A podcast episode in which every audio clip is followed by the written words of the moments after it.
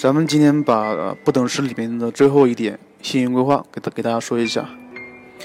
关于线性规划题目，不同的省份有不同的考法。像曹老师在的山西省，他用的是新课标卷。呃，新课标卷里面的线性规划题属于高考必考题，每年都会考到一个，要么出来选择，要么出来填空题里面。但是有的省份儿，它可能会出一个应用题目。其实是用了线性规划的思想，它让你解。通常来说是一个现实的问题，它让你解什么样的组合最优。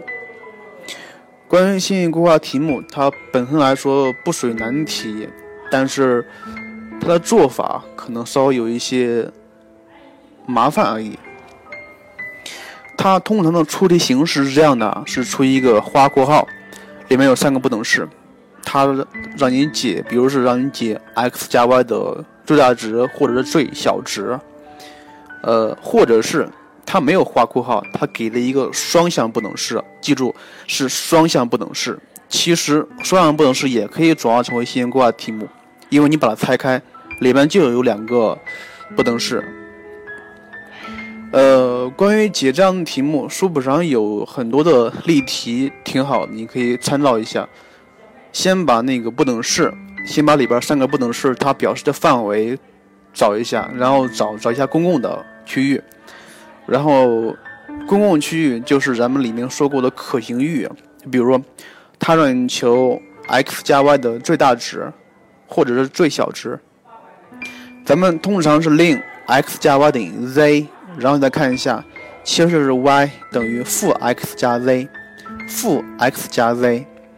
所以咱们书本上是说，先把 y 等于负 x 这条直线给找出来，它作为基线，然后上下平移。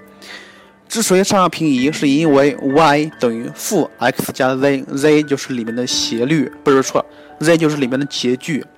它往它越往上平移，它的 z 就最大；越往下平移，它的 z 就是最小。然后。通过上下平移，然后再与可行域的交点，你就可以求出来 z 的最大值和最小值了。这是最基本、最常规的考法。但是还有还有一种，它不是让你求一个式子，哎，不是，它不是让你求，比如是让你求 x 加 y 的最值，它可能会让你求一个分数的最值，比如。它让你求 x 加一分之 y 减二的最值，你看一下，这个东西它其实是咱们学过的斜率，它其实就是斜率公式啊。呃，里面有个点，然后你再找，你再从可行域里面找出一个点，然后两个点之间的连线的斜率最大值就可以了。所以这一点它又用用到了咱们的斜率问题。关于斜，关于里面的斜率问题，我还需要再说一下。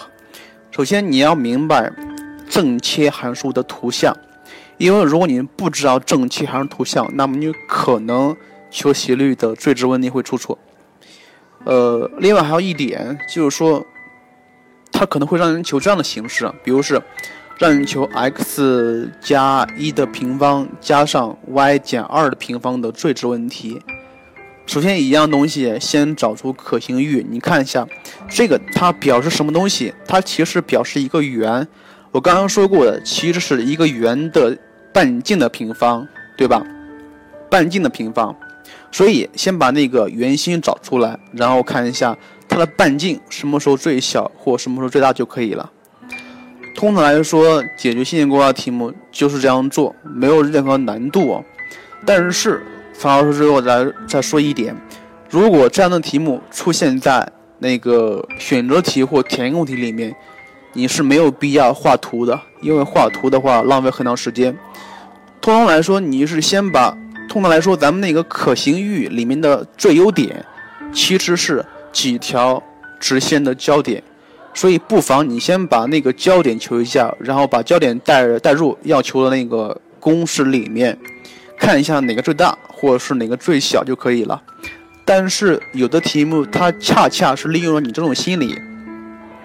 呃，有的题里面的，比如说它是一个选择题里面，它可能可能是有两个值，可能是有两个值，但是两个值里面必须要舍弃一个，至于舍哪一个不知道，你需要自己看一下。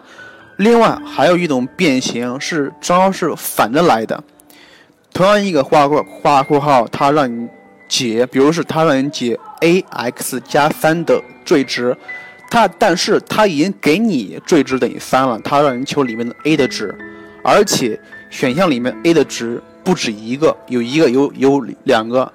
像这样题目在高考题里面出现过很多题，很多学生解完之后发现 a 有两个值，其实并不是这样，a 只有一个值，所以你需要再带回原原题目里面进行一次验证。